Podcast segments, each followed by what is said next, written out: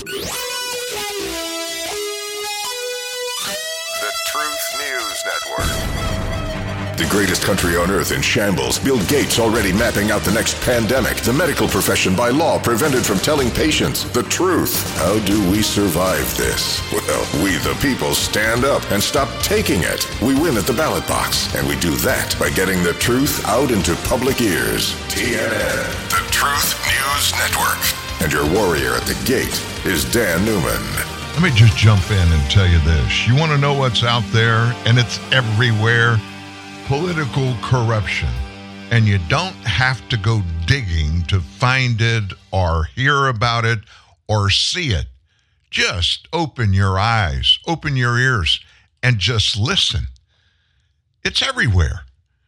Good morning, everybody. Not meaning to scare you at the top of the show today, but it's factual.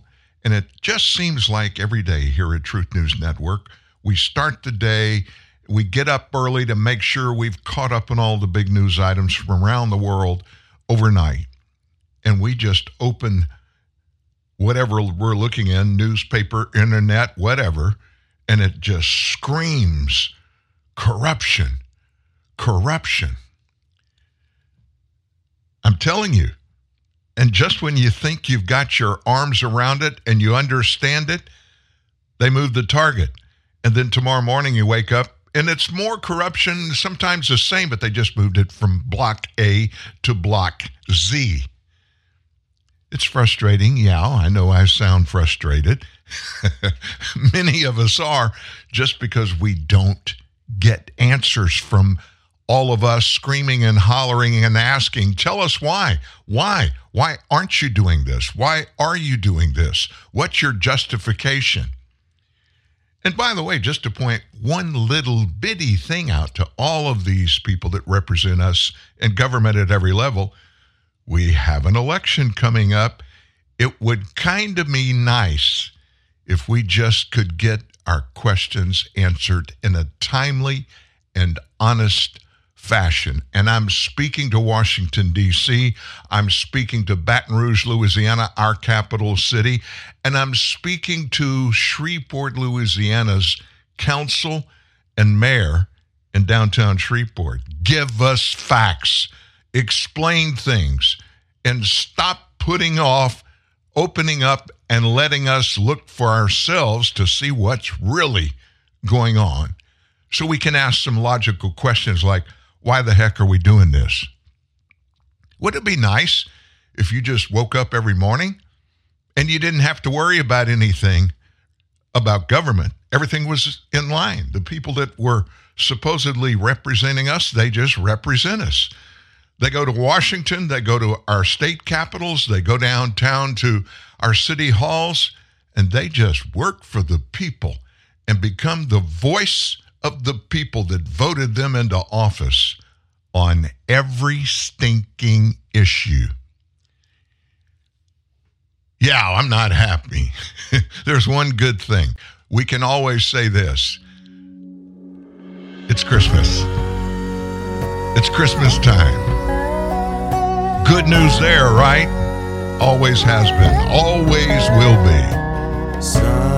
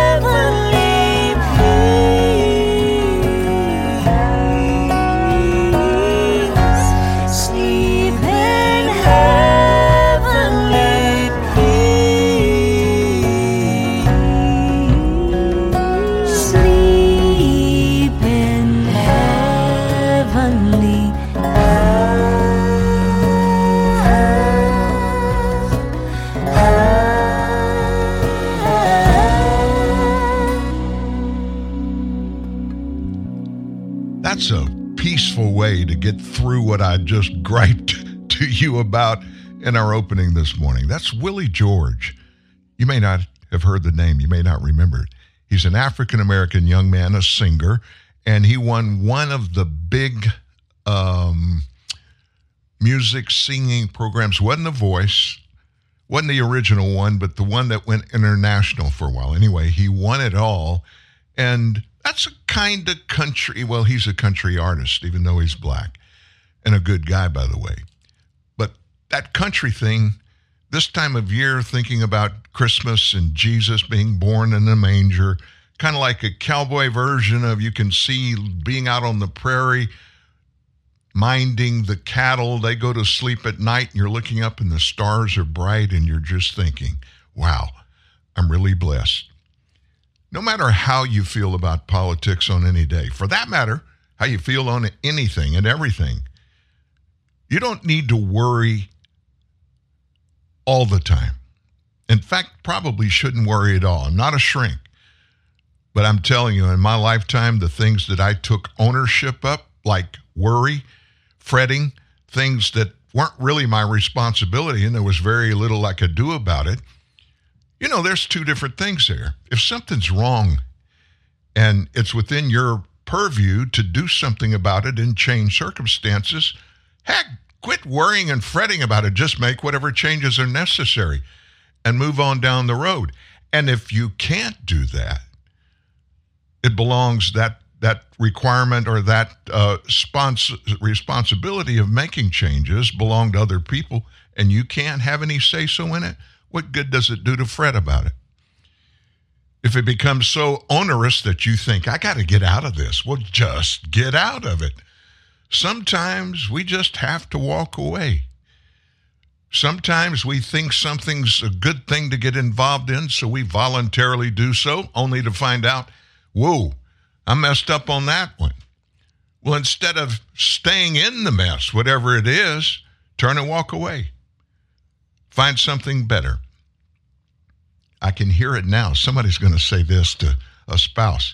Well, Dan Newman was, you know, on TNN Live this morning, he was saying if you were in a marriage and you had problems, just turn around and walk away. I didn't say that at all. I wasn't referencing something like that. I'm talking about daily circumstances. And I'm not minimizing the fact that living through life and circumstances that come along that are not good all the time, that those aren't real. They are real. Most of the time, we can do something or some things about them. Just do it. Just do it. Wow, we could put a whole lot of stuff in our rearview mirror that we don't have to mess with if we just take it when we see it, know it's nothing we can deal with, and get change out of it. Just throw it in the trunk. How much of the crazy stuff we're living through could we live without? And we just choose to stay in it. Well, I hope you're having a good week. You got today, you got tomorrow, and then a good weekend ahead. And between here and there, what we're going to do is put our heads together with you and try to make some um, some good stew out of the ingredients that are being thrown in our plate on our table in front of us every day. Much of it coming out of Washington D.C., much of it coming out of your local and state governments. Those are important things. We need to understand everything going on that impact us directly or even indirectly so we can decide what we should do. I'm struggling with something. I'm going to be honest with you. I'm struggling with something right now, today, specific to today. When I woke up this morning and I picked up uh, my iPhone and I started skimming the news, I saw some really negative writing about a close friend of mine and a friend of most of you, and you hear him on the show regularly, House Speaker Congressman Mike Johnson. You know that he's in a really tough place, Speaker of the House, and he inherited a big bucket of worms. And I'm not throwing rocks at the former House Speaker Kevin McCarthy. Oh, by the way, he announced yesterday he's not running for reelection out in California. So there will be probably another Democrat seat in California in 2024 unless a Republican will step up and win that race to replace former House Speaker Republican Kevin McCarthy.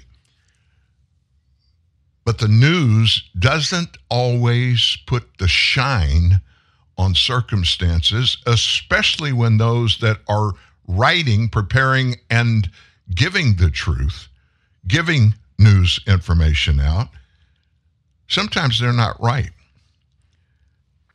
And here's how I know that. I can't tell you how many times I've heard something about somebody that I know, not just know about. You know the difference between the two. You can know somebody, that means you know what they really are like because you interact with them in many different ways. It could be business, it could be personal, it could be as a member of Congress representing you, or even vice versa. But just because you think you got a handle on what's there, sometimes you find out, ah, I didn't know that about him, or I didn't think that about her. Sometimes we have to reassess where we are in our thinking. Maybe, just maybe, we got it wrong. I'm talking about Congressman Mike Johnson. Some news came out yesterday about some pending legislation, and apparently he, as the House Speaker, went toe to toe in private, apparently, with Chuck Schumer, who's the majority leader in the Senate, a Democrat. We've got a plethora of legislation that's still pending that needs to be resolved. And it's not just about Israel and Ukraine. It's not just about the presidential election coming up. It's about the southern border. It's about Ukraine. It's about Israel. It's about our massive inflation. All of those things rolled into one. And you know what? When you get to the end of that, you're still not done.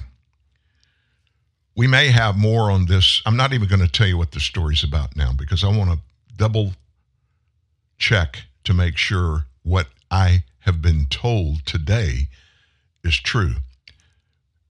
So just put that in the back of your mind. And let's just get right down to business. As you know, presidential debate number four last night, and there are only four people left except President Trump. He's still in the race for now.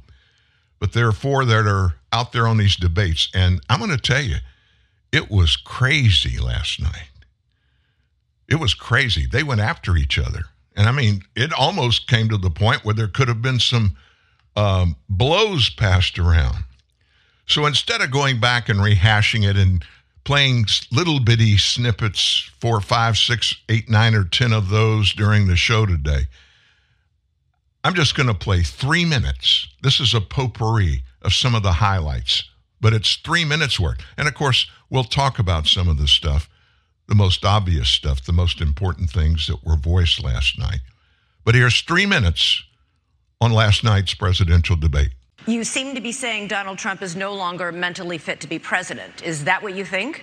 Look, he, he is showing, father time is undefeated. The idea that we're going to put someone up there that's almost 80 and there's going to be no effects from that, we all know that that's not true. We also need a president that can serve two terms. Why doesn't he just answer the question? Is he fit? Like, you is have he your, fit? you have no. your thing. Is he you fit have or isn't he? thing. No, I don't have my thing. We don't. He's the thing. Is we he do fit not or want isn't to he? do. Nah, something nah, You're that's talking about boo-boo. being 80 years It old. doesn't mean Ron, that somebody is he couldn't fit? get elected. That's Ron, up the people. Governor Ron, DeSantis, let But him- I let think him we have an finish. opportunity All right, to do isn't he? Something. All three of them have been licking Donald Trump's boots for years for money and endorsements. I've got these three guys who are all seemingly to compete um, with, you know, Voldemort. He who shall not be named. He is unfit. This is a guy who just said this past week that he wants to use the Department of Justice to go after his enemies when he gets in there. Ambassador Haley, do you support President Trump's plan for ideological screening? Well, I don't think that you have a straight up Muslim ban as much as you look at the countries that have terrorist activity that want to hurt Americans. You do, you can ban those people from those countries. That's the way we should look at it, is which countries are a threat to us. You have more anti Semitism in Germany than at any time since Adolf Hitler. Why? Because they imported mass numbers of people who reject their culture. Europe is committing suicide with the mass migration, and it's illegal and legal Uh, Nikki Haley said the other day there should be no limits on, on legal immigration and that corporate CEOs should set the That's policy on that. true. There Quit needs to be limits on immigration. You called Nikki Haley corrupt, accused Ron DeSantis of wearing high heels, and told Ambassador Haley she should keep a closer eye on her daughter. Can you see how this has led some to conclude you are not, in fact, a unifier and to question your authenticity? Megyn, I think there's a time and place for everything. We need somebody in the White House who absolutely is going to be a fighter when it counts. And I did say that there were some good people on that stage in that third debate. Doug Burgum was on that stage at that time. This administration is trying to hobble Israel from being able to defend itself. They have a right to eliminate Hamas and win a total and complete victory so that they never have to deal with this again. Joe Biden will say they support Israel, and then they do nothing but try to kneecap them every step of the way. We also need to look at what's the underlying problem here Iran. Biden is doing nothing to bring Iran to account. You got to turn the screws on them. Don't let them have any oil revenue. The money they get, they send to Hamas, they send to Hezbollah, and they foment jihad throughout the Middle East. I dealt with Iran every day when I was at the United Nations, and they only respond to strength. You've got to punch them, you've got to punch them hard, and let them know that. All of the seven or eight million illegals that have come under Biden's watch absolutely have to go back. For those that have been here longer than that, we've got to start seeing who is it, how long have they been here, have they been vetted, have they paid taxes, have they been working, and figure out who else is out there. You'll all be heading to the polls to vote. And that's something that Donald Trump will not be able to do because he will be convicted of felonies before then, and his right to vote will be taken away. You know, you can boo about it all you like and continue to deny reality. But if we deny reality as a party, we're going to have four more years of Joe Biden. Is it just me, or did they sound like a bunch of little brats that are fighting with their fellow boyfriends and girlfriends on a playground? I think we can do better than that, don't you? I think there ought to be a fundamental uh, oath that everybody that's going to get up on a national debate stage that they will not scream and holler and talk over each other. Or what we should have is a couple of people backstage when that starts they just turn the mics off. But on the other hand isn't that a bit trivial when we're talking about people that want to be president of the United States? Don't you think they should automatically go to a place in communication where it's not na na na boo boo. I know you are, but what am I? I know you are, but what am I? I heard that last night. Now, in all honesty, I did not watch but just a little bitty portion of the debate. And the little bitty portion that I watched was in that segment you just heard the screaming and hollering and, uh, if they can't communicate with each other, we're talking about people that are in government, we're in government at national levels, international levels, except for Vivek Ramaswamy, and they should know what it takes to get people to believe in their ability, their commitment, and what they plan if they do get any one of them get elected to be president. They're going to go to work for us. How can you get somebody to believe you're going to do that if all you do is scream and holler with each other in a debate? Many Americans, they took more out of that debate than the content of what they heard, but they're looking at the way the messaging was going on screaming, hollering, fussing, you're a liar, all those kinds of things that were happening instead of the content of what was supposed to be discussed last night. Now you know why I don't listen or watch full debates. I don't. That three minutes there, I didn't learn one thing. And I promise you, if I had watched or listened to the whole debate, I'd still say the same thing. Fewer candidates on stage. That should have, but it did not mean that in this fourth presidential debate, it was going to be nice or they were going to be nice to each other. It was all about very tense, animated exchanges, heated responses that unfolded throughout the whole evening. And they were at the University of Alabama in Tuscaloosa, maybe that being down south where people go toe to toe about everything. Maybe that was part of it. I don't know. I mentioned Vivek Ramaswamy. Also in the fray, in the war, was New Jersey Governor Chris Christie, Florida Governor DeSantis, former UN Ambassador Nikki Haley. Those were the only ones on the stage. There's only one other person out there right now that is considered to be a contender, and he's the heavy leader based upon Republican support. That's former President Donald Trump.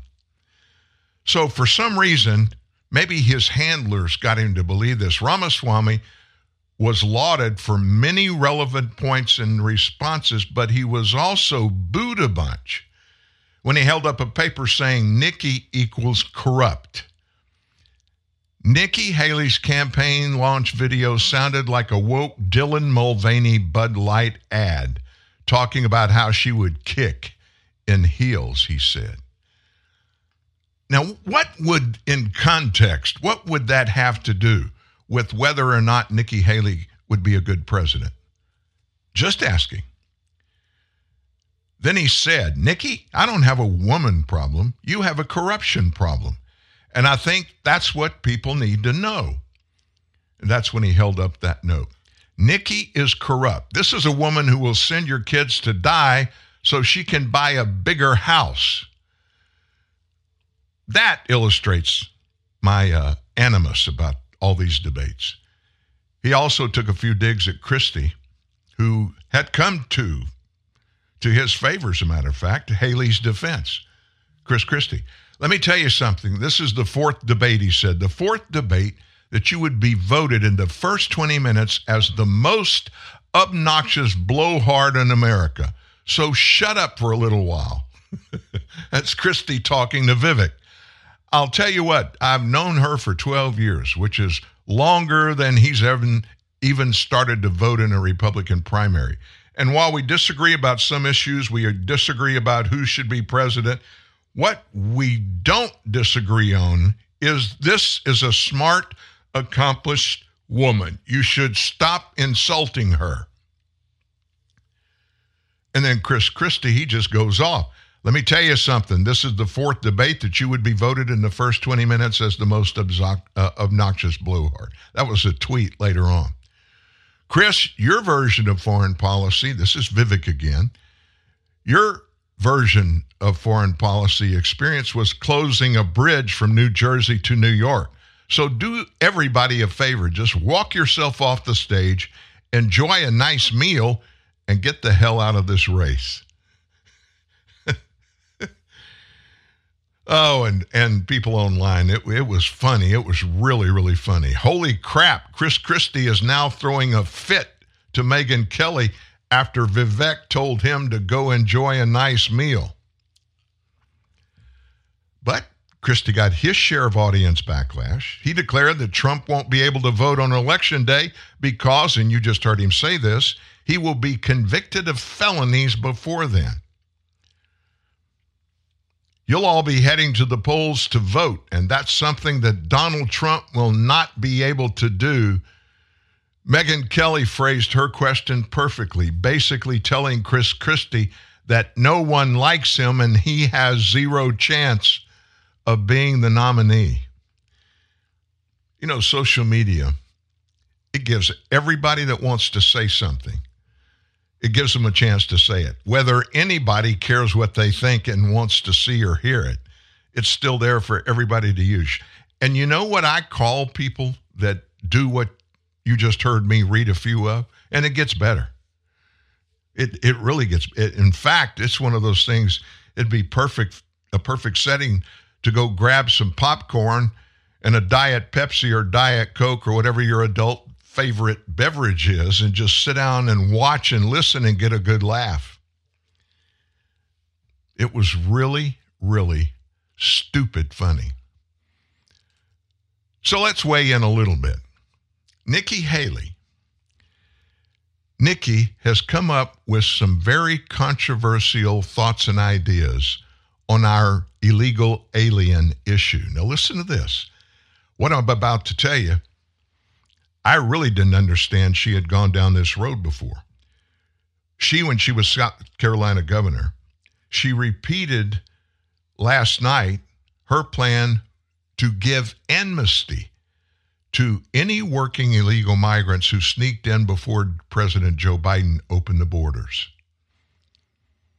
She was asking the December 6th Republican candidate, that would be last night, if she intended to let illegal migrants stay in the country. Here's her answer, and I'm going to quote her.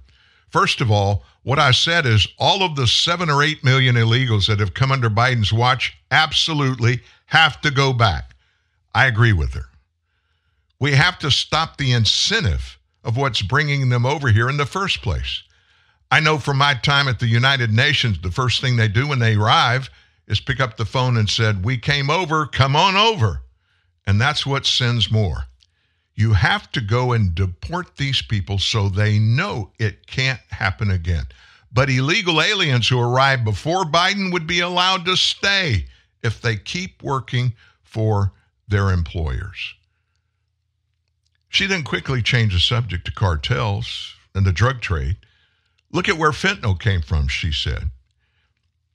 Haley's amnesty with test language, it echoes the poll tested amnesty language used in the 2013 Gang of Eight amnesty. Haley's answer came in response to a question in the December 6 News Nation GOP debate. You have pledged to catch and deport all migrants who are here in this country illegally, said Eliana Johnson of the Washington Free Beacon. But then you said in Londonderry, New Hampshire last month that you'll not deport those who are working and paying taxes rather than feeding off the system. Which is it? Which is it? So Haley has relied heavily on her pro migration investors for money. Here's the circle. When you west, when you wonder, when you question, follow the money. Haley's nonprofit policy advocacy group, it's called Stand for America Incorporated, has received major donations from people that include New York hedge fund manager Paul Singer, investor Stanley Druckenmiller, and Miriam Adelson and her late husband, casino mogul Sheldon Adelson. And this is according to IRS filings. The roster of supporters who gave undisclosed donations in 2019 also includes Suzanne Youngkin, the wife of Virginia Governor Glenn Youngkin, himself a possible presidential contender, former Pennsylvania Senate candidate and hedge fund executive David McCormick, and Vivek and Lakshmi Garipalli, members of a New Jersey family that have donated large amounts of money to Democrats, but gave Haley's organization a million bucks. There are some signs major donors are turning their attention to Nikki Haley. Harlan Crow, you've heard the name. He's a very wealthy real estate developer. He hosted a fundraiser for her in October with well connected real estate and oil and gas donors that were there. Former Governor Bruce Rauner of Illinois, a top giver to DeSantis, transferred his alliance to Haley after the first debate. Last week, one of former VP Mike Pence's top donors, the Arkansas poultry magnate Ron Cameron, said he was going to back Nikki Haley after Pence dropped out of the race. It's all about money. You can't get elected to the highest office in the land. Do you know what it's going to take? You know what it costs? Just start right here from start to finish to be elected president when you start campaigning, even before you start campaigning. But all the while, you're raising campaign dollars. The minimum any one of these people can expect to spend on campaigning and win this race is going to start with $1 billion. $1 billion. How? How can a person justify doing that? There are a lot of things in my life, when I was young especially, a lot of things that I looked at and said, man, that'd be fun to do. I'd like that. Maybe let me look into it. And then later on in my life, when I started my company, which is, by the way, 33 years old now, but when I started it and it really went big, I started thinking differently than I thought just four, five, six years before that.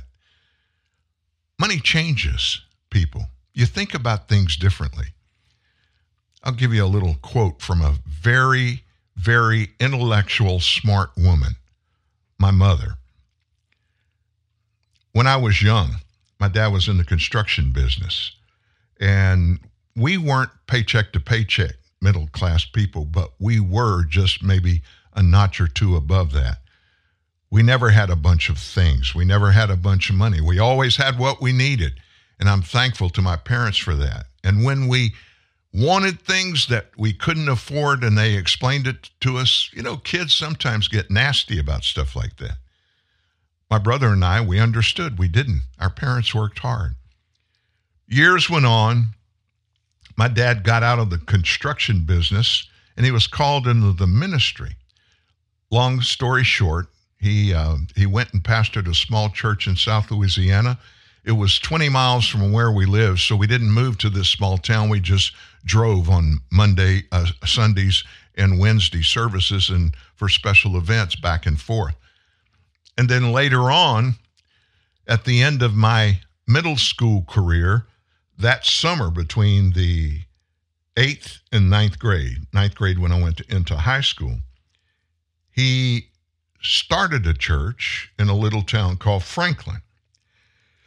Franklin's 50 miles southwest of Lafayette. Most people know Lafayette just because it's between Houston, Texas, and Baton Rouge, right on I 10, going east to west or opposite of that. And we moved to Franklin. So I had no foundation of friendships or acquaintances. I knew nobody in that little town. I'm going to be a freshman in high school. You can imagine the social slap in the face that was for me. So it was a tough time, and it was a tough time for my parents financially. December 22nd, 1969, my dad left. He just couldn't handle it, couldn't take it on. And it really, everything went downhill fast. Mother had a nervous breakdown. She went into the hospital, was there for a couple of months. And my brother was already gone. He's four years older than me. He was in the Navy, and he was, this was during the Vietnam era, and he was on a ship somewhere in the southeast part of Asia. It was just me. And mom was sick, and mom was gone. And I had to pick up the pieces for me. For me, a 16 year old kid, 15, 16 years old. So I moved back to Lafayette. Friends let me stay in a little garage apartment. Great things happened to my mom. After she got over her sickness, she was a nurse. And she got called in on a case when a very wealthy man from Lafayette, a millionaire, was in a horrible car wreck and was expected to die. He did not die, which was great, but he was in the hospital for about three months. And she was half his age. They fell in love and got married. And this is, I'm sorry for the long story, but I wanted you to understand the circumstances. Mom, who had never had anything, he loved my mother and took care of my mother.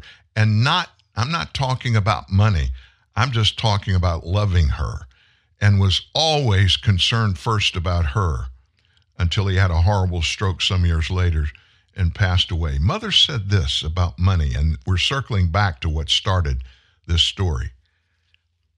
And I, because I was a young brat, I didn't have any money. I struggled because of what I had gone through. I didn't do anything to cause my dad to leave or divorce. It was between he and mom. But I was kind of snippy with her one time about money. Oh, you know, Papa Joe. His name was Joe Huval. They called him Papa Joe. Everybody in Lafayette today, if you ask them, Papa Joe Huval, Evangeline Maid bread, which was a big uh, regional bakery that he started when he was a young guy in that part of Louisiana. They talked about Papa Joe and still do, like he is a hero for the common man, and he was. But he took care of my mother financially. And couple of times I got a little snippy with her about it. I was in college by then. You know, when you go to college, you know everything. Just look at what's happening now on our Ivy League campuses up there that are supposed to be the supporters for everybody, demanding from all of us that everybody's treated the same. If they want to be another sex, we've got to honor that, and we can't say anything negative to them. And that list of stuff goes on and on and on. I wasn't to that degree, but I was kind of snippy, and I made a a snap at her one time when we were disagreeing on something, and I mentioned money. I said, Now you've got some money. Things are different for you. And she made this statement, stuck with me the rest of my life up until today. Danny, which is my legal name, Danny, money's not everything. I know that. You grew up believing that too. And she said, I still do. God bless me. Let me tell you something that I know from living on both sides of this equation. Money's not everything, but money makes most everything nicer. Wow. Was that true? Is that true today? But you know what? It's dangerous when people chase dollars and cents their entire life.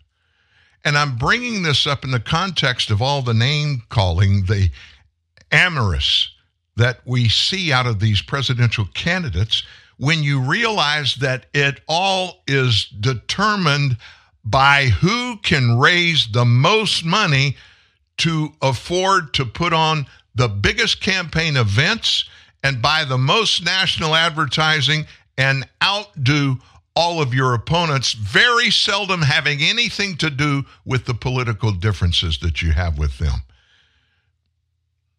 Somebody very famous long ago said, The love of money is the root of all evil. And boy, is that true now. A couple of more comments about the debate. We'll move on. It's probably going to be called, if anybody's going to label election debates, probably the best out of the four Republican primary debates so far. Chris Christie did take a little time off from ranting about Donald Trump, who again declined to appear on the stage like he would want to be a part of that. the topic was Ukraine this time, and Ramaswamy was widely criticized for his swings at Haley during the third debate challenged the former UN ambassador, Nikki Haley, to name three provinces in the war torn nation. Look at that blank expression, Ramaswamy said of Haley. She doesn't know the names of the provinces that she wants to actually fight for. Foreign policy experience is not the same as foreign policy wisdom, he said. Had Haley immediately responded with the name of three of those Ukrainian provinces, names she presumably does know. She was UN ambassador. She knew a lot of people in a bunch of foreign countries. If she did know and responded, it would have been an embarrassing blow to Ramaswamy. Instead, however, she took on a demure countenance as Christie rushed in to say, how smart she is. Let me say something here, Chris Christie said. His reasonable peace deal in Ukraine, he made it clear. Give them all the land that they've already stolen. Promise Putin you'll never put Ukraine in Russia, and then trust Putin not to have a relationship with China. Let me tell you something. That's not a reasonable deal. So Vivek, as Vivek does, he argued, that's not my deal. Yes, that's exactly what you said. You do this every debate. And it's more of the wah, wah, wah. And people are sick of it. I, for one, I it just toasts me. And that's why I don't watch them. But I don't want to leave you out there hanging, wondering what someone said, what were the highlights, what did I miss if I didn't watch it, what are the important things. And I'm not saying I know what's best, I know what's important. What I am saying is there are things that we need to watch and listen to these people to find out. They're one of them One of these candidates, if you throw Donald Trump in the mix, somebody's going to be president. And you can bet your bippy it's not going to be Joe Biden. I want to know. I want to know what whoever is going to live in my White House, your White House, I want to know what they think. How are they going to spend our money? What are their foreign policy?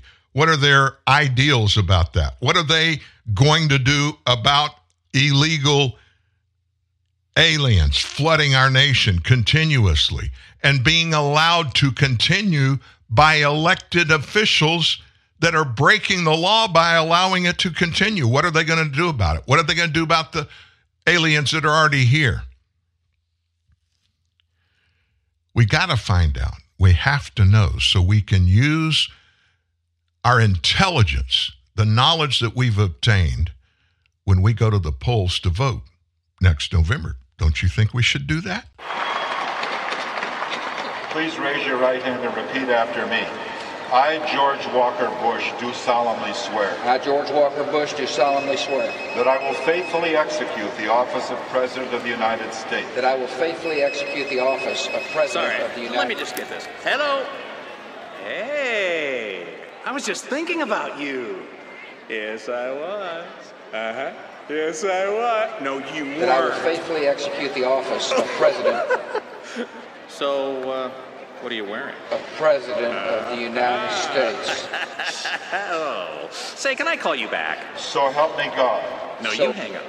No, you hang up. No, you. You hang up. So help me God. You hang up. It's President's Day, and everybody's getting in on the special offer from Verizon Wireless. For just $25 per month, get 1500 anytime minutes, plus free long distance. Verizon Wireless. Join in. Wow.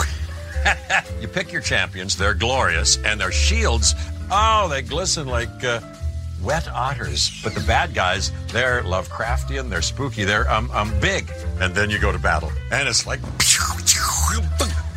Then finally, your foe is vanquished, and that satisfaction is such a primal feeling. Ooh. Download Raid Shadow Legends. Play for free. If you want a smart truck, you want an F 150 with available Pro Trailer Backup Assist. If you want a strong truck, you want an F-150 with a high-strength, military-grade aluminum alloy body. If you want a capable truck, you want an F-150 with up to 13,200 pounds of available towing. So to recap, you want the smart, the strong, the capable Ford F-150.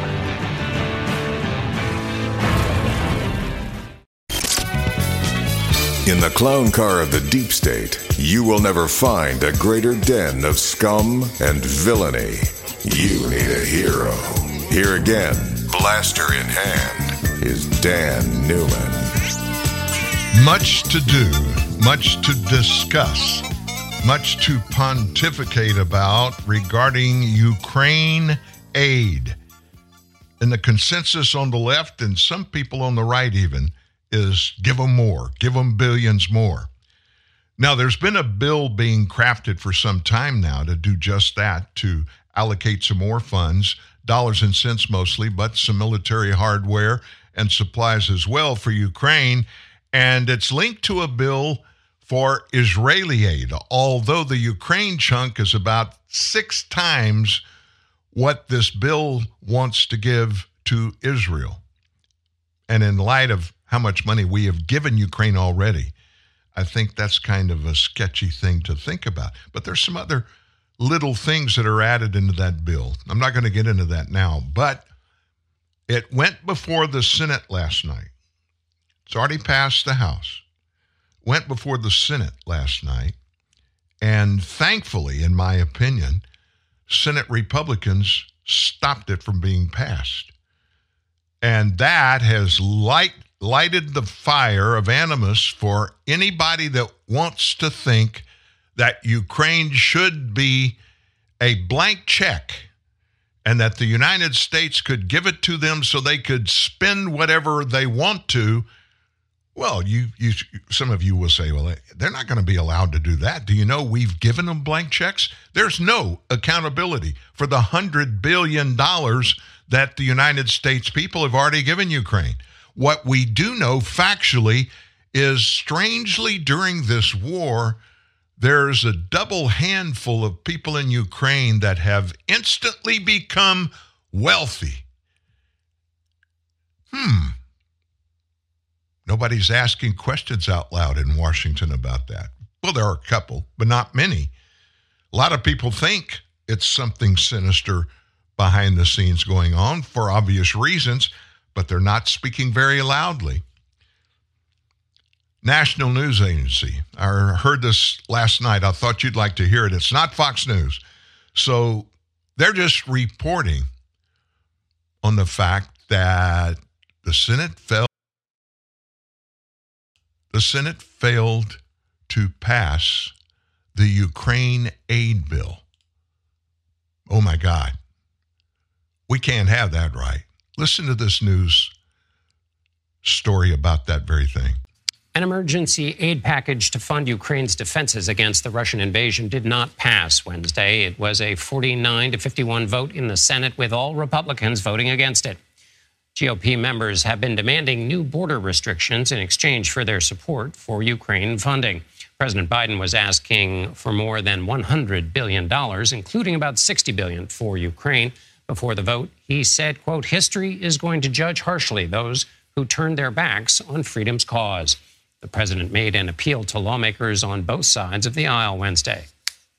Frankly, I think it's stunning that we've gotten to this point in the first place. While Congress, Republicans in Congress are willing to give Putin the greatest gift he could hope for and abandon our global leadership, not just in Ukraine, but beyond that. We can't let Putin win.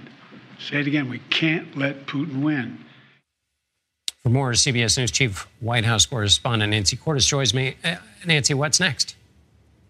Well, John, up until this point, you've had this bipartisan group of senators trying to hammer out some kind of deal. Um, but tonight, you've got Republicans in the Senate saying perhaps this needs to be kicked up to the next level. Perhaps what you need is the Republican leader in the Senate, Mitch McConnell, to negotiate directly with the President of the United States because they say uh, that the kind of changes that they're seeking can really only be signed off on by the President himself. The President himself, however, as you noted, is uh, is very angry about all of this. He basically accused Republicans today of taking Ukraine aid hostage uh, and using it as leverage to try to get major border security changes. And he said while he's open to some changes when it comes to border security, that uh, that this Ukraine aid package needs to be passed now because uh, funding for Ukraine from the U.S. has all but run out, and the Ukraine the president has made this promise not just to Ukraine but our allies around the world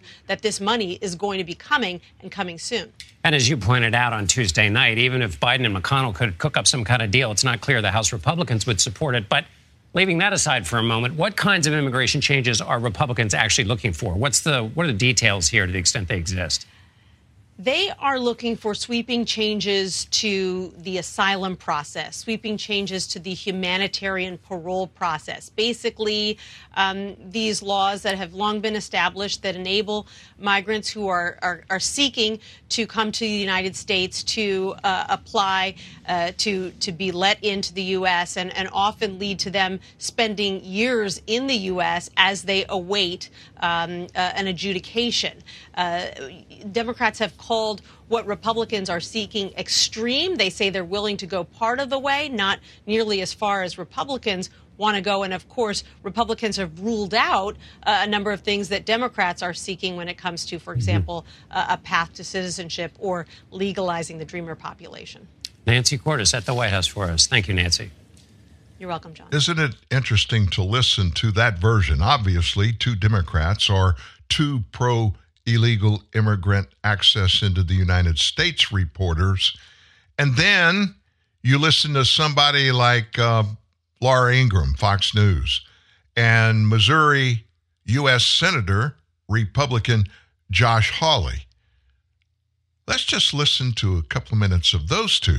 The administration announced another aid package today $175 million in arms and equipment. And they want billions more, of course, and they're trying to beg Congress for it. But if Europe is so threatened, why is Europe not ponying up the money here? Yeah, exactly right. I mean, this is in Europe's backyard. This is a European issue first and foremost. And we need to be honest with them, Laura, that it's time for the Europeans to take the lead on defense of their own continent, not least because we need to look to China. Who's our biggest overseas threat? And we need to secure our own southern border. And that brings me to my biggest beef here, which is that we don't seem to have any money to do anything for Americans. I mean, we can't secure our border. We can't see to any of our national security imperatives, but yet we have unlimited money, apparently, according to Joe Biden, for Ukraine. It's crazy. It's exactly backwards. Well, uh, I guess late today, early tonight, um, in Congress, they blocked aid to Israel and Ukraine because that's tied together over this border um, dispute, trying to tie it all together in one package. Tell us about that. Well, I mean, here's the thing. We should have passed aid to Israel a long time ago. I mean, our ally Israel is, is fighting for their existence. We should have done that immediately. But the Biden administration doesn't really care about Israel aid. That's the bottom line, just like they don't really care about the border. They put those things together with Ukraine, which is their top priority, apparently over everything else. So, Laura, the border is wide open. We had a record number of terrorists on the terrorist watch list come across the border last year, and that's just the ones that we know about. And yet, what's the administration want? More money for Ukraine. It's Ukraine, Ukraine, Ukraine. And I'm going to tell you, I, for one, am not going to vote for a dime more for Ukraine until the United States security, our border security, is actually made whole and made right. Yeah, the Ukraine thing is it's over. They know it's over. They they're treating it as a political liability, and that they're trying to manage it. To me, it's obvious. Senator, um, your colleague Senator Schumer decided to drop a conservative president's name to justify his position. Watch. It would be an insult to our Ukrainian friends who are fighting their lives against Russian autocracy and could go down as a major turning point where the West didn't live up to its responsibilities. Ronald Reagan would be rolling in his grave, rolling in his grave, if he saw his own party let Vladimir Putin roll, roll through Europe. Well, Senator, I work for President Reagan, but use, using Reagan as a convincing argument, I must have missed the part when Ukraine was a member of NATO. Yeah, and this from the party that, as I distinctly remember, was pro Gorbachev, pro Soviet practically for decades. I mean, they criticize Reagan constantly. I mean, this is just a joke. I mean, it's all a joke. Listen, you have Democrat senators who are saying that our southern border is just a domestic political consideration. Think about that a domestic political consideration, as if the drugs coming across the border, Laura, aren't killing people in this country by the tens of thousands, as if the human trafficking and sex trafficking isn't totally out of control. I mean, it, it's outrageous. Our security is threatened right now on our border. They'd much rather spend money on Ukraine's border than our own. I say again, it is exactly backwards. It's insane. Have you ever heard Senator Schumer as exercised about America's security uh, in our southern border? As, as he is about Ukraine, or, or frankly, Mitch McConnell, your colleague. I, I've never heard them in any way as passionate as they are about Ukraine, about the United States. Oh, no to, no to both. I mean, absolutely not. And listen, one of the reasons we're in the predicament we're in now is Republican leadership has been happy to go along with the president and shovel money to Ukraine with no strings attached, no accountability, no oversight whatsoever. We are now, uh, our, our border is wide open. We've got no understanding of how our money's been spent in Ukraine, and they're begging for more. So you bet. I mean, the congressional leadership of both parties is to blame here, along with the president. And that's why it's time to say no. It's time to make no American priorities the true priority here. Yeah, Senator, thank you so much. Great to see you tonight. Little common sense there between the pair, wouldn't you think? It boils down to this when we're talking about Ukraine. We know, we've always known, it's been common knowledge for decades, Ukraine in Europe is the most politically corrupt nation and has been for decades. All kinds of despicable, usually centered around money. Money laundering is their specialty internationally, arms arming in other words, arms dealers go to Ukraine to get and send the money for their arms that they're selling to rogue nations around the globe. That's just one example. It's rampant in Ukraine. And look at the focus of Ukraine during the eight years of Barack Obama and Joe Biden being in office. And look about the money conversations and the money that flowed out of Ukraine into pockets of American politicians' families. That kind of illustrates that. Let me just dream for a second and just get you to think about this as a possibility. Do you think there just might be a chance that the Ukrainian politicians, the graft and corrupted politicians in Ukraine that we now know sent a lot of money over here, they're a bunch of Americans. Their last names typically start with a B that have and received a lot of foreign money, not just from Ukraine, but from China, and on and on and on and on. Do you think just maybe one of those people that signed one of those checks or wire transfers that went to these highly political, uh, well known families in the United States, they might have said, you know what, you need to keep this money flowing from the U.S. taxpayers over here. If you don't, we're going to pull the covers back and let everybody in America see what you have been getting from us. Blackmail, it's not a very far stretch from where the Biden family syndicate has been living for 50 years. They have been known politically for four decades plus as the people, the family, the group that make it clear regarding politics and everything around it, their influence is for sale. And that's not me saying that. That's been well known around Washington, D.C. for decades. That's fact. But the the uh, blackmailing part of it, that is a hypothetical situation. I have no proof whatsoever that that might be going on, but it would explain a lot, wouldn't it? You know, we we've got a whole family of people that refuse to come forward. They just keep saying, like you heard President Biden say yesterday when he was finishing it up and walking a speech and walking out of the room. He was actually griping about the Senate not passing the Ukraine aid bill. And the reporter asked him what he had to say when there's so much evidence and vetted information out there that he did get involved in some ways in communications for certainly one way, that way, with Hunter Biden and Jim Biden's business partners. When for years now, Joe Biden always declined. I've never talked to Jim, his younger brother. I've never talked to Hunter Biden about his foreign dealings or ever integrated or had any back and forth with any of their business associates. And it is way past proof, unconverted proof, that Joe Biden was deeply involved in at least communications with those business partners.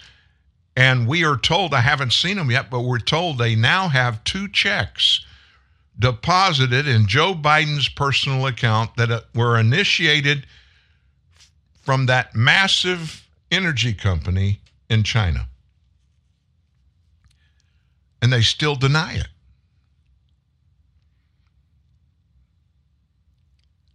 There is an environment in Washington, D.C. now that has never been called more aptly the term that when he was running for president, Donald Trump tagged to Washington, D.C. It's the swamp. And everybody on earth knows it. And many people who have found ways to use it are using it very effectively in some ways.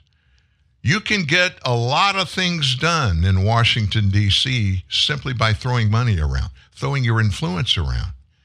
If you've got a hefty job and a lot of government responsibility, you can monetize it all. I know people that have been in politics in the U.S. House and the U.S. Senate, and they left and they never even made one single attempt to come back to their home state. They stay up there. They become lobbyists. Lobbyists are the ones, their offices are really dramatic, huge, expensive, buildings. They're all on K Street, just around the block from the U.S. Capitol. What do they do? They influence legislation that's pending for their clients, most of who are defense contractors or other types of private or public corporations in the United States that need to get favor on pending legislation or to initiate and get some legislation they want on the floor to be discussed and approved in their favor. And they're paying these lobbyists tens of millions of dollars. So, what do the lobbyists do with all that money? Well, there are laws against graft and corruption among the lobbying system up there, but who crafts those laws? Congress. Who are the recipients of most of that influence and money from these lobbyists? Members of Congress. How deep does it go?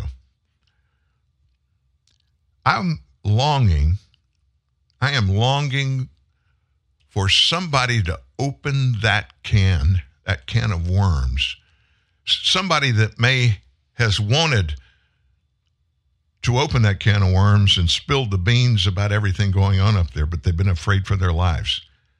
Wouldn't it be nice if somebody in total abandonment, not worried about what it would mean to them on a personal level, they just said, I can't take it anymore. Here's all the facts. Here's who's selling influence in Washington, who's paying for influence in Washington, who's the captain of the ship. And we found out factually what is going on, has been going on for generations, actually, and how bad it has become. No doubt in my mind at all. Washington, D.C. is for sale. Influence is for sale. Open doors and opening doors for other people for whatever reason or reasons they have. Giving people access to the heart of Washington, D.C. and the U.S. government. It's like ho hum, that's an everyday thing now. He'll never let you fall to the lies. Your bulwark against the tide of fake news. Dan Newman, TNN, the Truth News Network. So you guys grew up together? Yeah, since third grade. What are you looking at? Oh, I, am not looking at it. We're not good oh. enough for you. You look for something else? No, I, just, I don't know. What are you, big supermodels? Oh, Jesus! Supermodels! What do you model, gloves? What are you doing? The girl's totally into me. Brad, eat a Snickers. Why? Because you get a little angry when you're hungry. Better? Better.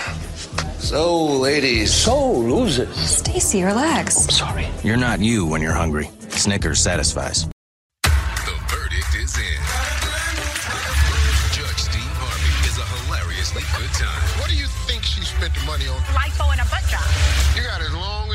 To respond to that. Judge Steve Harvey. New Tuesday on ABC.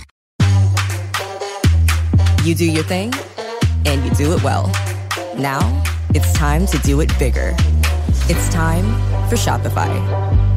Shopify makes it easy to set up your online store, expand into new sales channels, and bring your brand into the real world. Get everything you need to launch your business today with Shopify.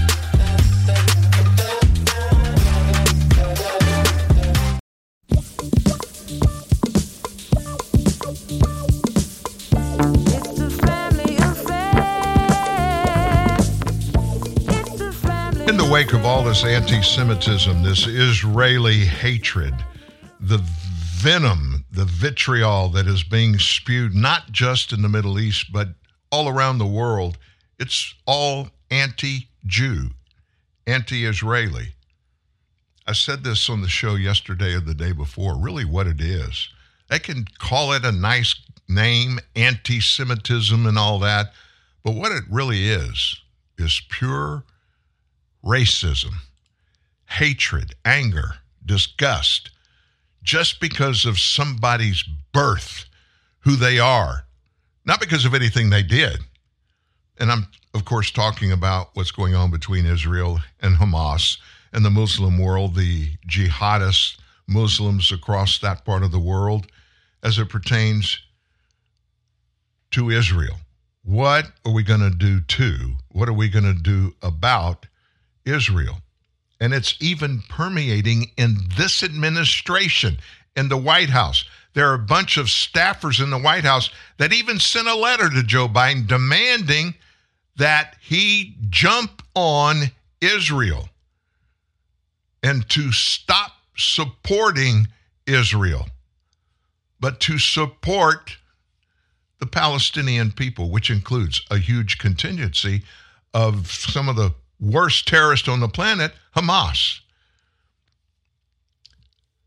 So, on our college campuses over the last month or so, the demonstrations and even the riots that have happened, not just here around the world, I said that, but specifically in our big elite universities, places like Yale and Harvard. You know what I'm talking about. Expensive, well to do, people very connected, some of the worst places for the pushback and the hatred and the vitriol against Israel. So, as they should, the House had a committee hearing, invited the presidents of several of these East Coast elite universities to come in to talk about what they are allowing students and faculty at these universities to do and say and write and be a part of publicly. And it's all anti Semitic, but even worse, it's genocide. Most of these people that are up in arms and being the most vocal, they agree with Hamas that every Jew needs to be killed. Now, I've never seen anything like this in the United States of America. There are a lot of reasons for that. But probably the one that is the most immediate and draws the most immediate attention is these universities get billions of taxpayer dollars. You mean we pay those Ivy League universities, those places that like Yale and Harvard, we're giving them money taxpayer money, you can bet your bippy we are and have been for years. So Congress said, you, you presidents, university presidents, you get down here. We want you to explain what's going on. So Representative Stefanik, she's a firebrand, New York. I like her a lot. She's a Republican. She got into it with one of these college presidents. I want you to hear. Listen to this conversation and how it went. We've seen bomb threats to synagogues, you know, threats to attack the Jewish community on campuses and other places. We've had multiple arrests. Um, and uh, so it is a real problem. The Jewish community in this country is like 2.5% of the American public, and yet they represent something close to 60% of all religiously based hate crimes. We are acutely focused on the threats to the Jewish community, which very much needs our help. Campuses across America, many of them highly elite and now hotbeds for Jewish hate.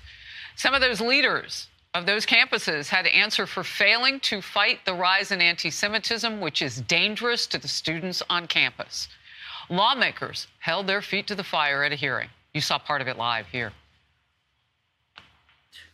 It demands leaders of moral clarity. This intimidation, humiliation, and exclusion of Jewish, Jewish, students is simply unacceptable. It would not be tolerated against any other minority group. You're, speaking out of both sides of your mouth. You're defending it.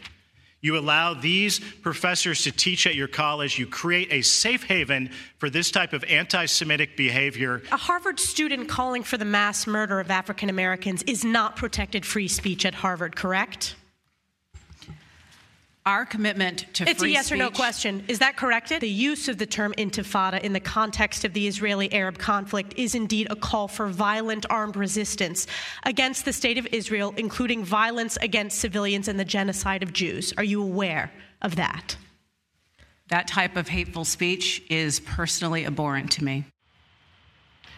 You heard her there. House Republican Conference Chair Elise Stefanik is in focus right now. First of all, just tell us, take us into the moment when you started to ask the questions of these presidents and your first reaction hearing the answers that have gone viral. Well, Harris, I've been in a number of very high profile congressional hearings over the years, and the pathetic moral depravity on display by the witnesses, the three university presidents from Harvard, MIT, and Penn, I've never witnessed anything like that. And I asked the question in such a way that it was an easy yes, that calling for the genocide of Jews, in fact, does violate their policies and code of conduct when it comes to bullying and harassment. And their answers were pathetic. I was so shaken, Harris, and what was probably the most tragic aspect of the hearing to me was there were a number of Jewish students from those schools in the audience sitting mm. behind them and to watch just the fear as they're listening to the presidents of these universities fail to answer a basic question of moral clarity, it was abysmal. They don't deserve the dignity of resigning. They need to be fired. All right, we have a Jewish senior at UPenn with this earlier. Let's watch together. You, it was a petri dish of the bacteria of anti Semitism and hate. It's no longer just words, it's actions being taken on our campus. And I really hope, reflecting upon her testimony yesterday, Liz Magill will send out a statement and retract what she said yesterday. Outside of yesterday's hearing, Congresswoman, a group of students held anti Israel events demanding that the universities hear their voices too. Watch this. Jewish students are not safe until Palestinian, Arab, Black, and Muslim students are also safe. That sounds like a threat. Jewish students are not safe until everybody else feels safe. So, what happens to Jewish students in the meantime? It is a threat, Harris, and I have heard not only from Jewish alumni, but Jewish students who feel unsafe when they go to their classes, who are threatened with physical assaults, who have been physically assaulted, who take the mezuzahs down from their doorways, who fear wearing stars of David. It's it's absurd that this is happening in the 21st century on so called elite college campuses. I'm a graduate of Harvard University, mm-hmm. and this should never happen at Harvard or anywhere. And the reality, Harris, is, is if you put three middle schoolers across America and ask them the same question, they would correctly answer yeah. the question and say that it's wrong. And the fact that these yeah. presidents of universities could not answer it it has rotted out our ivory towers and these intellectual institutions who do not understand moral clarity. Look, the moment that stood out to me, you were interviewing Elizabeth Magill, who's the president at University of Pennsylvania, UPenn, one of those eight elite colleges, eight of some of the most expensive, high-profile learning in this country. Um, and when you ask her, does the genocide of Jews constitute harassment? Her back and forth with you lit up on social media like fire. She could not answer that with a simple yes. And you seem to get emotional when you ask her whether or not it would take actual acting of genocide to get her to say, yes, those words are wrong. Well, in her testimony, Harris, she actually said it will take conduct or action. So, of course, I followed up and said, What do you mean it will take action? The act of committing genocide? And she couldn't e- even answer that yes. It was absurd to have that back and forth. That's why they're not fit to be in those positions. And this is not just an issue in the United States, Harris. This is a global scourge that we are seeing of the rise of anti Semitism. We're supposed to be the best, though. We are supposed yeah, to be this nation is the best. So uh, we may not be able to fix the world, but we're supposed to fix what's inside our own borders. So my question to you is, are those universities getting money from the federal government? Are they getting our tax dollars? They currently are, and they need to be defunded. So what do we am, do to stop it? I've been one of the strongest voices when it comes to defunding universities that allow anti-Semitism to promulgate on their mm-hmm. on their campuses, and we're going to continue taking that strong stance. I also think we need to continue holding these specific institutions uh, hold right. accountability and make sure they are fired. Congresswoman Elise Stefanik, you had the mic and you dropped it yesterday. Thank you. Good to Thanks, have you Harris. in focus. You heard the back and forth between Stefanik and the president of Harvard. I don't think you heard Stefanik asking MIT president Dr. Sally Kornbluth At MIT, does calling for the genocide of Jews violate MIT's code of conduct or rules regarding bullying and harassment? Yes or no? Kornbluth, the president, replied, if targeted individuals not making public statements. Yes or no? Calling for the genocide of Jews does not constitute bullying and harassment? Representative Stefanik asked again. I have not heard, the president said, I have not heard calling for the genocide of Jews on our campus. But you've heard chants for intifada, Stefanik said, referring to calls for armed uprisings by Palestinians against Israeli occupiers. And Kornbluth said, I've heard chants, which can be anti Semitic depending on the context when calling for the elimination of the Jewish people, Kornbluth replied, which would be investigated as harassment if pervasive and severe. Stefanik asked the same yes or no question to University of Pennsylvania President Liz Magill. Her response if the speech turns into conduct, it can be harassment. Stefanik repeated the question Does calling for the genocide of Jews constitute bullying or harassment? If it's directed and severe and pervasive, it is harassment or harassment, however you say the word. So the answer is yes, Stefanik followed up. It is a context dependent decision, Magill replied. It's a context dependent decision. That's your testimony today. Calling for the genocide of Jews is dependent upon the context.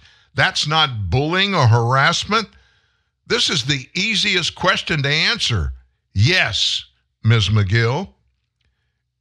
Magill said, if the speech becomes conduct, it can be harassment. Conduct meaning committing the act of genocide. Speech is not harassment. I'm going to give you one more chance for the world to hear and see your answer, Stefanik said, and repeated the question again.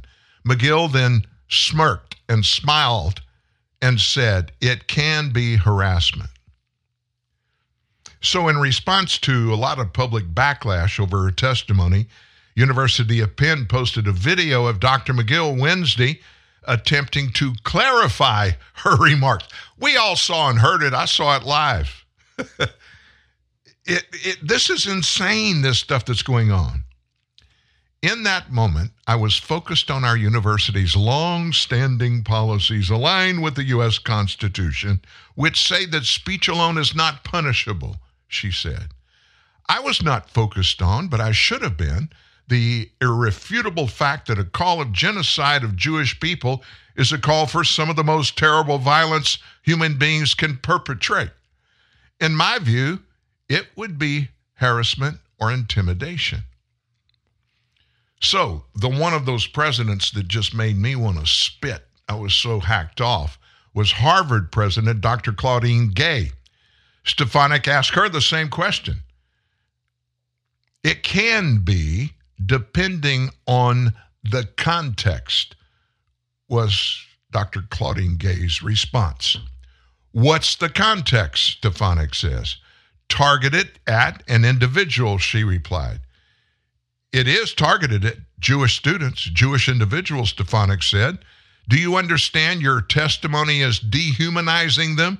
Do you understand that dehumanizing them is part of anti Semitism? I will ask you one more time Does calling for the genocide of Jews violate Harvard's rules of bullying and harassment? Yes or no?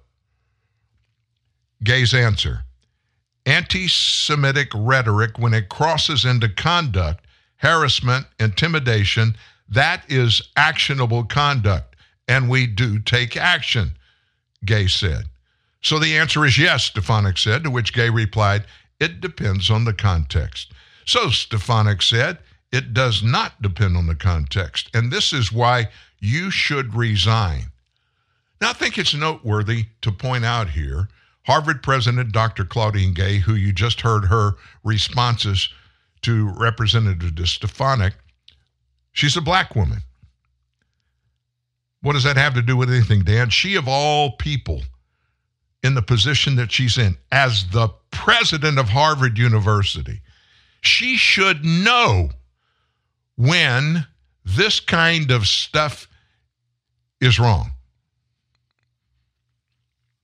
I don't know her background, but I looked at her. I know she has lived through really bad circumstances regarding her skin color. What is this nation coming to? What are we turning into? When we can't give logical answers to very pointed and specific questions. And these people, they were asked to come and sit before this committee. They weren't subpoenaed. This was a friendly conversation. And of course, people like these university presidents, I'm sure they're well paid. I'm sure they have great benefits. And being presidents of these prestigious universities means they have worked their ways up through the secondary education swamp. They know how the deal goes, they know how to act, they know what to say to save your job. And you've got to feed those who write the checks and feed them what they expect.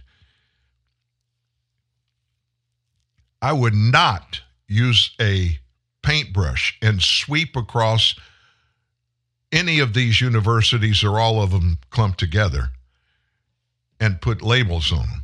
I don't know them individually, but I do know a lot of people that went to Harvard. I, I have a family member that went to Yale.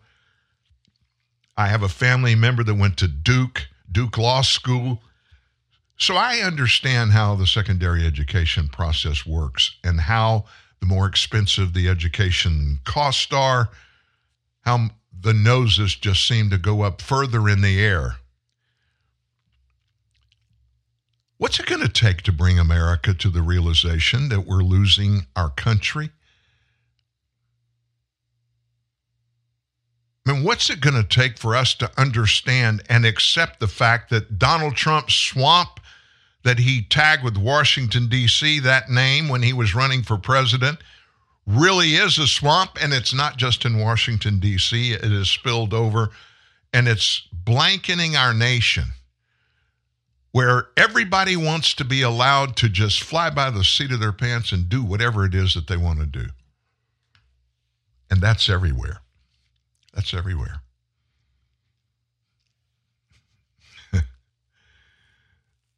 I, I, wish I could read. I can't even read some of the responses to this that were posted on social media. The language is too harsh. But Americans are sick of this. This makes no sense to middle Americans and lower income Americans that are out there scratching to make a living for their family, for their health care, hoping their kids can get a good, fair, honest education going to public schools. This doesn't resonate with those people. It does to the big check writers. Unfortunately, these presidents and the presidents of other universities that are in the tank for anti Semitism being okay. Why? Because maybe like the Harvard president, they understand that minority people are the targets most of the time shouldn't be but are the targets of people that dislike them because of things and traits they have they can't change they have Claudine Gay being one of those her entire life I can tell you. She's pushed back. She demands to be recognized not because of her skin color but because who she is not what she looks like. And then she refuses to stand up and say publicly before the nation that anti Semitism is wrong. And when she was asked to illustrate what she meant by actions on her campus that she had taken previously against those or to correct those who cry for the genocidal killing of every Jew on the planet. And she won't answer it. There's only one term for that elitism. That's what it is. So I told you there are some troubling things that came to light overnight. I still don't have the details yet. I've been waiting to get them. If I get them before the show's over, we'll address them. If not, I should have it for tomorrow morning show. But it's important stuff that's happening in our government, within our government. And sadly, it's happening among conservatives in our government. Some kind of, uh, I don't know, when I heard about them, I thought they might just be uh, people reaching out, trying to start trouble, make trouble for some people that are conservatives and have a life of being conservatives. But I think there may be some meat on that bone. As we always tell you, we're investigating, we're looking into, looking for facts, finding some facts, and I'll tell you what it's all about as soon as we get verification of it being correct or being wrong. And even if it's wrong, Thankfully, it will be because these people will not be what they are alleged to be regarding this one manner. But if if they're truthful, that means we got to go back to the drawing board. That means we have some leaders in D.C.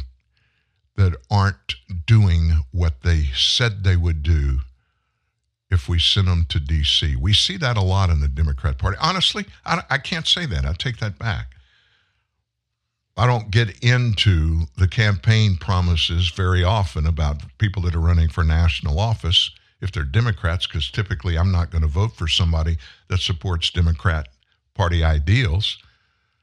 So I usually stop right there. With conservatives, it's it's another thing. I want to make sure I get the facts. Now, you realize we've got a, a short fuse on getting our government completely funded. Congressman Mike Johnson, the now Speaker of the House, he promised that he was going to get these waiting sections that are required to have a budget for the U.S. government for the next fiscal year. There are still a couple of sections that they haven't funded yet. I haven't heard anything coming out of his office or from him for that matter. And we communicate pretty regularly. A um, couple of texts back and forth yesterday and the day before and I haven't asked him about that. I, I don't want to. I don't want him to think that I'm jumping on him because I, he knows that he has been very vocal about getting the budget stuff finished.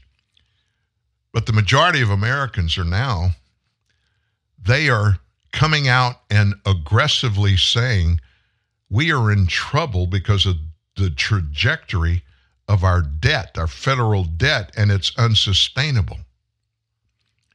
Now, right now, at least, Republicans hold an advantage among the public about their trust on fiscal, government, dollars and cents matters.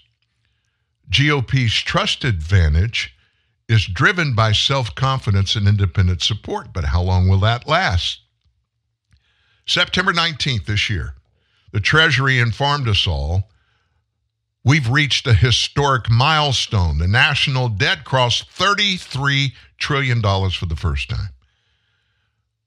On December 6th, yesterday, in a period of 78 days, our debt increased by $818 billion.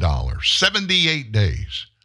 That's a daily rate of $10.5 billion dollars each day. So, at the current rate, the next milestone passing $34 trillion. You know when that's going to happen? Probably along by the 22nd of this month. In short, we will have increased the nation's debt by a trillion dollars in 95 days. Our high spending and our fiscal mess caught the attention of two out of the three credit rating agencies leading to downgrade our U.S. debt from its gold plated AAA status. Happened first, August 1st. Credit rating agency Fitch downgraded U.S. Treasuries to AA plus from AAA. And Fitch explained why they did it. It reflects the expected fiscal deterioration over the next three years, a high and growing general government debt burden, and the erosion of governance relative to AA and AAA rated peers over the last two decades, that has manifested in repeated debt limit standoffs and last minute resolutions. So after Fitch did their number on August the 1st, on November 10th, Moody's downgraded its outlook for the U.S. government's AAA rated credit to negative from stable, saying the U.S. government is at risk of dropping a notch because of high budget deficits and Congress's inability to deal with them.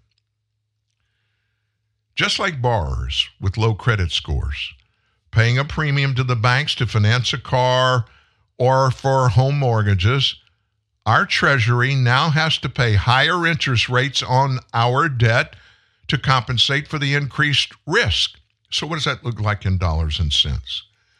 The United States paid nearly $900 billion in interest during the last fiscal year. And at the current interest rates, the cost of servicing that same debt will be more than $1 trillion next year. Recently, the Wall Street Journal headlined The Economy is Great. Nobel laureate Paul Krugman, a Biden ally, described the economy as surely good. Meanwhile, Treasury Secretary Janet Yellen, she proclaimed the U.S. economy is not only doing well, very well, but that the nation can certainly afford to pay for two wars at the same time Ukraine and Israel. But guess what's happening different now? Americans don't agree with them. Americans do not agree with people like Paul Krugman and Janet Yellen, Secretary Treasurer. They think the current trajectory of our debt is simply unsustainable. In one national poll completed early this month, nearly two thirds said the trajectory of our national debt is unsustainable. Americans of all stripes and persuasions have subscribed to this thought. That includes, by the way, 50% of Democrats, 74% of Republicans, 70% of independents, ideologically, 71% of conservatives, 65% of moderates, and 56% of liberals. So, to understand what we think Americans think should be done to control our out of control debt, they ask a question in the TIPP poll, one of these polls. What should the U.S. do to reduce its debt? And they offered the, the, the polling agency offered some following choices. Over one half, 52%, want to cut spending. Roughly one in 10, 9% think taxes should be increased. Another quarter, 25%, they want both 13% aren't sure. The poll allocated both of those to the two actions of increasing taxes and cutting spending, which yielded some other numbers. Over 60% of all categories favor spending cuts. Now, why would that be like the number one thing that everyday consumers would say we need to do to reduce our debt when we are getting dangerously close. We're at a precipice. Nobody can intelligently counter that we're close to really getting in trouble. Everyday Americans think, 60% of us, we should start at government spending cuts. Also, 50% of Democrats, 53% of liberals, they want to increase taxes. However, the enthusiasm to raise taxes is relatively low among the others. So, what about the Republicans' economical edge? More Americans trust the Republican Party than the Democrat Party when it comes to government spending and controlling it. This nine point advantage may sound like a lot, but it mainly stems from Republican self confidence that's 79% for Republicans compared to 64% of Democrats. Additionally, Republicans lead among independents by 23 to 13%. 53% of independents don't trust the Democrat Party and don't trust the Republican Party. So, how about reducing taxes? Once again, more Americans have faith in the GOP than the Democrat Party, a margin of 36 to 31 percent. Self confidence is higher among Republicans. That's 77 percent compared to 67 percent for Democrats. Also, more independents trust Republicans than Democrats, 23 to 18 percent. Interestingly, nearly 49% of independents don't trust either party. So, where is this all going, Dan? Listen, it's going somewhere. And at this point, we're not sure where it's going, but we know it's going somewhere, and it's going somewhere quickly. First of all, the most important thing in our government should not be funding of Ukraine, funding of Israel, but what we should do is begin taking care of our own stuff. It is insane for anybody to be fine with continually, month after month, quarter after quarter, year after year after year, spending money that we don't have and wasting money that we do have. Case in point, we covered it yesterday. Joe Biden's famous Inflation Reduction Act. You know, we were going to put out all kinds of infrastructure. Six billion dollars in his act was earmarked to jumpstart making sure we have everything in place for these electric cars.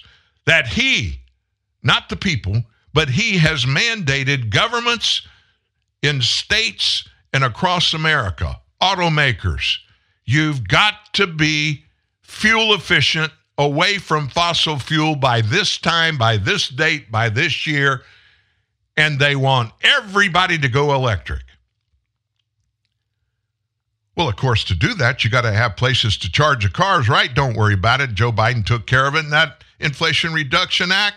We're selling electric cars, and people are just having a great time with them. The problem is, he was putting charging stations along all the interstates, north, east, south, and west. So if you travel cross country, you don't have to worry about needing fuel for your vehicle, electricity, and not having it. Six billion dollars. You can do a lot of charging station stuff. The problem is not one dime of that money has been spent by Joe Biden. No charging stations. Nothing, no decision exists at any level in a vacuum. There, it doesn't matter what the decision, the promise, the lie, doesn't matter what it says. If nothing comes out of it, it shouldn't have even been made in the first place. Now, let me tell you the, in the context of what we've just been talking about, how stupid this is. That $6 billion it was allocated, it's earmarked, we have it in the bank and we're paying interest on $6 billion.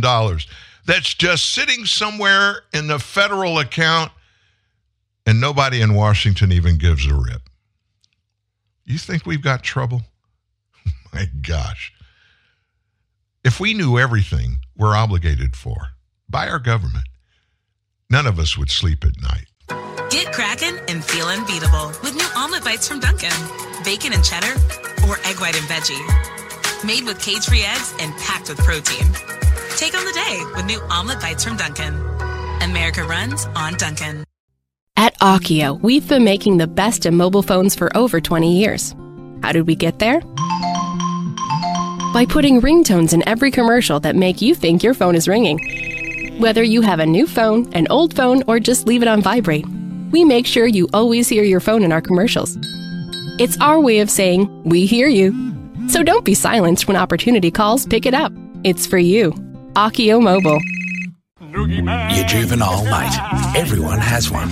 The guy that's fun to be around, but he's dangerous to be around. You've got to keep him away from your things, like your tools, your gadgets, and your girlfriend. So before you get your juvenile mate around, get your lips around a Dare Iced coffee. The real Arabica and Robusta coffee kick will tell you what to do. Hire a jumping castle. Hours of fun for kids of all ages. A Dare Iced coffee fix will fix it.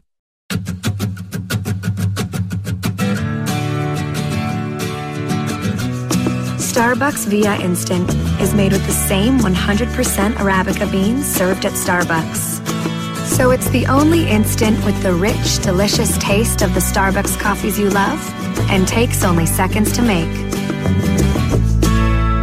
Starbucks Via Instant, the only instant coffee of its kind. Available in black, flavored lattes, and iced coffee. What's the biggest number you can think of? A trillion, billion, zillion. That's pretty big. How about you? Ten. Okay. How about you? Infinity. Can you top that? Infinity and one.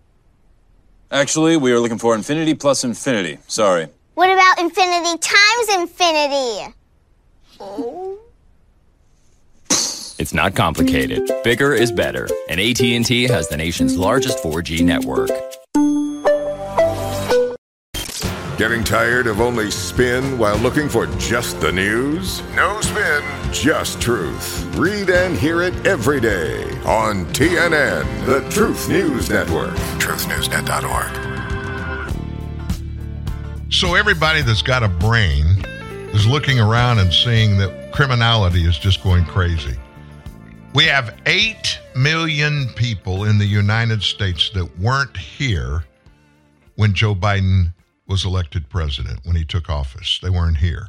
Well, that's great immigration. People want to come live here. Yeah, right. But those 8 million are here illegally. Why are we allowing people in illegally? Well, we didn't. Joe Biden did. And we have factual evidence to prove that hundreds of people, at least, could be even thousands, but we know hundreds have been verified, of people that are terrorists number among those 8 million. And of those that number there, we have no idea where they are. That should scare us all to death. So, what kind of preparations are being made? Well, we have the Department of Justice, we have the FBI, we have the CIA. They're working together to find these people and make sure nothing happens, right? You're smoking something illegal if you think that's really happening. That ain't happening. FBI Director Christopher Wray testified under oath before Senate members yesterday. Louisiana Senator John Kennedy, as he always does, he dove into, listened to what Christopher Wray had to say about these very things. And also, by the way, the other big thing is the massive restrictions coming out of our government in cahoots with the social media giants to bend and impact our freedom of speech rights by violating, in many cases, the tenets of the First Amendment. That's the really big story here. I think the other story we've known about for years. We've got terrorists that are out there walking amongst us. Something's got to happen. It's bound to happen. Listen to Kennedy and Chris Wray go toe to toe yesterday. The, the FBI cannot censor American speech. Talks about abridging speech, that our First Amendment does. At one time, I think it was during your tenure, the FBI had 80 FBI agents working with social media, uh, encouraging social media to take down accounts and remove, quote, disinformation and election interference. Um, a district court uh, found that the FBI and other agencies asked social media platforms to remove content and to change their moderation policies in a way that violated the First Amendment. And it went up to the Fifth Circuit. The Fifth Circuit limited the injunction, but here's what the Fifth Circuit said the FBI, quote, likely coerced the platforms into moderating content and encouraged them to do so by effecting changes in their moderation policies, end quote, in violation of the First Amendment. The FBI agreed with the plaintiffs that, quote, I'm quoting the Fifth Circuit, federal agencies federal agents ran afoul of the First Amendment by coercing and significantly encouraging social media platforms to censor disfavored speech, including by threats of adverse government action, like antitrust enforcement and legal reforms. That's serious. Is the Fifth Circuit wrong? Well, as you may know, uh, first off, let me just say the opinions talk about a whole bunch of other executive agencies besides the FBI, and, and I'm not going to speak to what the other agencies did or didn't do. But well, as you weren't the, the, only one. It but, was the White uh, House. But it just, was Homeland Security. But, but but but but your folks were there too. All 80 of them. 80 agents. Well, but combing social media every day, calling Twitter, calling Facebook. Take that down. Get rid of that account. And it wasn't just on election interference. It was on COVID vaccines. It was on lockdowns. So, a couple things, uh, and I appreciate the opportunity to clarify this.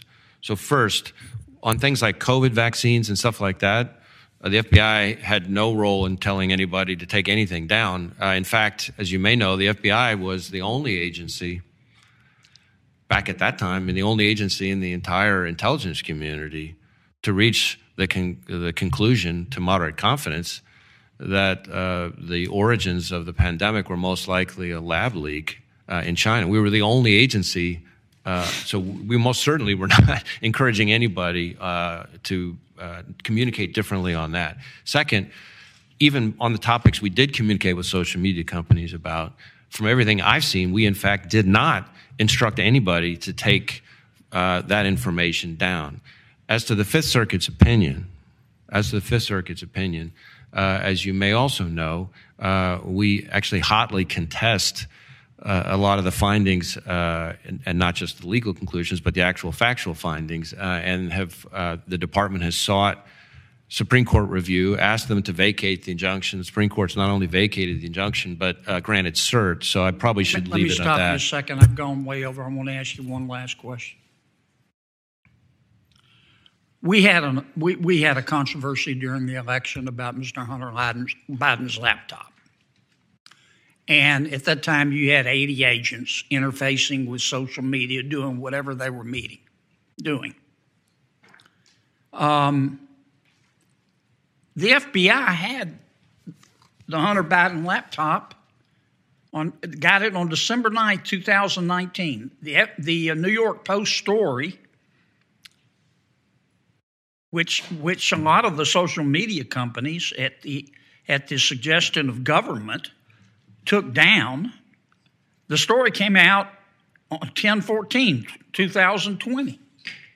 Why didn't the FBI just say, hey, the, the, the, the, laptop's real. Why didn't you just tell everybody the laptop's real? We're not vouching for what's on it, but it's real. This isn't a, a, a, a fiction. Well, I, as you might imagine, the FBI cannot, especially in a time like that, be talking about an ongoing investigation. Second, I would tell you that at least my understanding is that both the FBI folks involved in the conversations and the Twitter folks involved in the conversations both say that the FBI did not direct Twitter to uh, suppress. But others were in government. Well, I can't. Again, I can't speak to others in government. That's part of the point that I was trying to make because the Fifth yes, Circuit's sir, but opinion, you're the FBI. You're not part of the White House and part of Homeland Security. You're not supposed to be political. You see all this controversy going on. Why didn't the FBI say, "Time out, folks. We're not getting in the middle of this, but the laptop's real." Again, we have to be very careful about what we can say, especially in the middle of uh, an election season because that's precisely some of the problems that led to my predecessors' uh, uh, negative findings from the inspector general. Did you hear a gavel? Thank you, Senator I heard Kennedy. A gavel. Thank you, Senator. As usual, John Kennedy, he just weighs right in. And if you're sitting in front of him, I mean, you're the person that's being questioned, I can tell you honestly, these people have no idea what's coming next, and they sit on the edge of the seat. Christopher Wray normally, he just dominates when he's in a hearing, subcommittee or committee hearing, either side of the aisle, House, Senate, it doesn't matter. He dominates. and he intimidates the people that are asking him questions. John Kennedy doesn't give him an inch. And I'm thankfully, I'm thankful that Kennedy, my United States Senator from here in Louisiana, he always takes a stand. During that segment, I got an immediate notice that the House of Representatives has finalized and put together uh, the written, I don't know what to call it. It's not a it's not a bill, but a resolution that includes all of the details of the pending notification of impeachment, of formal impeachment inquiry into President Biden. And I've got it open on my computer. I just opened it. I will tell you this it is this directive, this whole thing.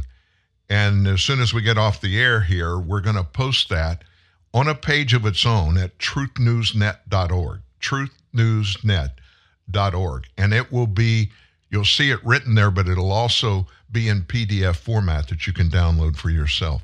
But it is formalized and it's filed, so that means it's got to be used and made official. I think it's December the 12th, five days from now, would be when it has to be executed on.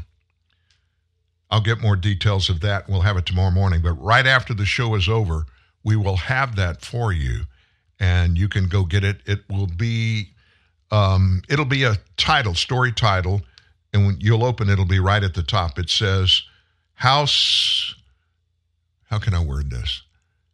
House of Representatives formal impeachment notification against President Joe Biden. And it'll be right there. You can read it right there at that spot, or you can download it or do both. Well, a lot of things up in the air, folks. Tons of things, important things still there. More than ever, two things you need to do. We all need to do. We need to reject fear because fear, if you have it, it's not going to change any circumstance. Nothing we can do about stuff. It is what it is. Pray f- for peace over fear.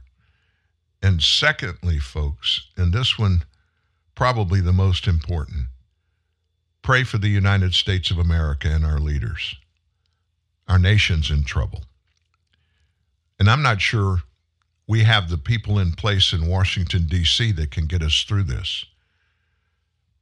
But if we pray and trust and believe that God's going to do what we know He wants to see happen, straighten this mess out, let's pray and trust that He's going to do it. That's all we can do. You guys have a great day, a great afternoon. Enjoy this week, the latter part of the week, and get set for the weekend. And we'll be back tomorrow morning at 9 a.m. sharp. We'll see you then. Have a great day, okay? Bells will be ringing, the glad, glad news. Oh, what a Christmas to have the blues. My baby's gone. I have no friends to wish me greetings. Mm, once again, choirs will be singing silent night, Christmas carols by candlelight please come on for Christmas. Please come on for Christmas. If not for Christmas, by New Year's night. Friends and relations send salutations. Sure as the stars shine above. This is Christmas. Yes, Christmas, my dear. The time of year to be with the one you love. Oh, won't you tell me you never go wrong? Christmas and New Year will find you home. There'll be no more sorrow, no grief and pain. Cause I'll be happy, happy once again.